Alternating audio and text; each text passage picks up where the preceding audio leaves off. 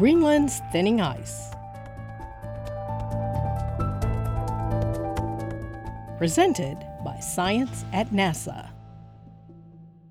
With temperatures around the world climbing, meltwaters from the continental ice sheets of Greenland and Antarctica are raising sea levels. Those ice sheets are melting from both above and below.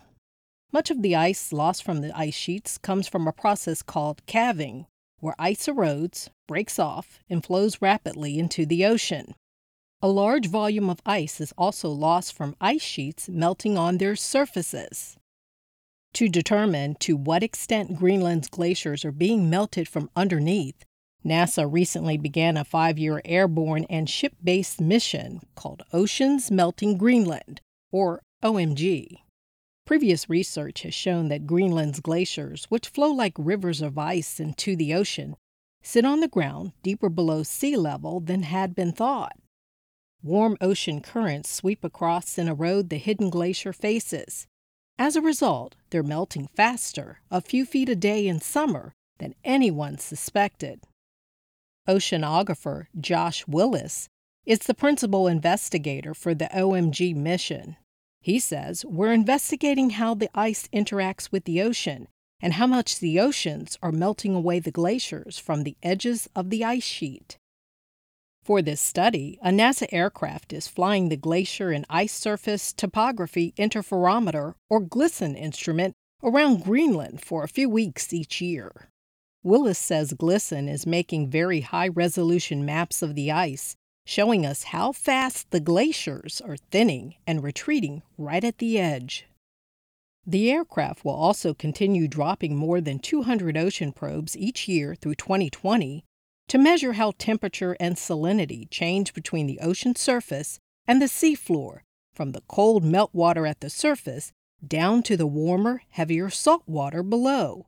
This will help determine how changes in the ocean affect the ice. In addition, OMG has completed surveys using a ship equipped with sonar to measure the seafloor shape and depth, which affect where and how much the warm water from the Atlantic eats away at the coastal glaciers. The mission also conducted airborne measurements of gravity off the coast of Greenland, giving the team more information about the depth of water in those locations.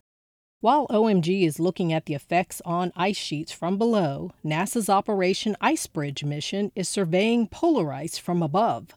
The overlap of OMG and Icebridge is providing the most accurate measurements to date of changes in Greenland's ice sheet mass.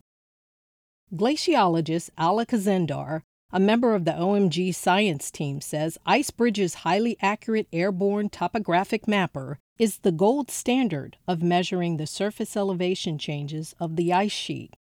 With OMG uncovering how much ice is being lost at the periphery of the ice sheet and Icebridge telling us how the thickness of the glaciers is changing further upstream, we can better attribute Greenland's ice loss either to changes in the ocean or warming of the atmosphere, which directly melts the ice from above.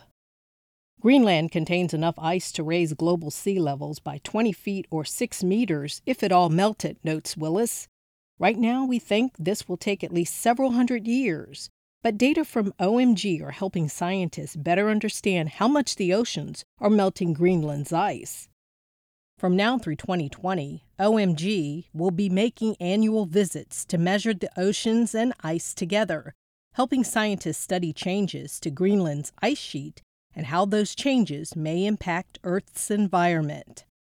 For more science news about our ever changing home planet, stay tuned to science.nasa.gov.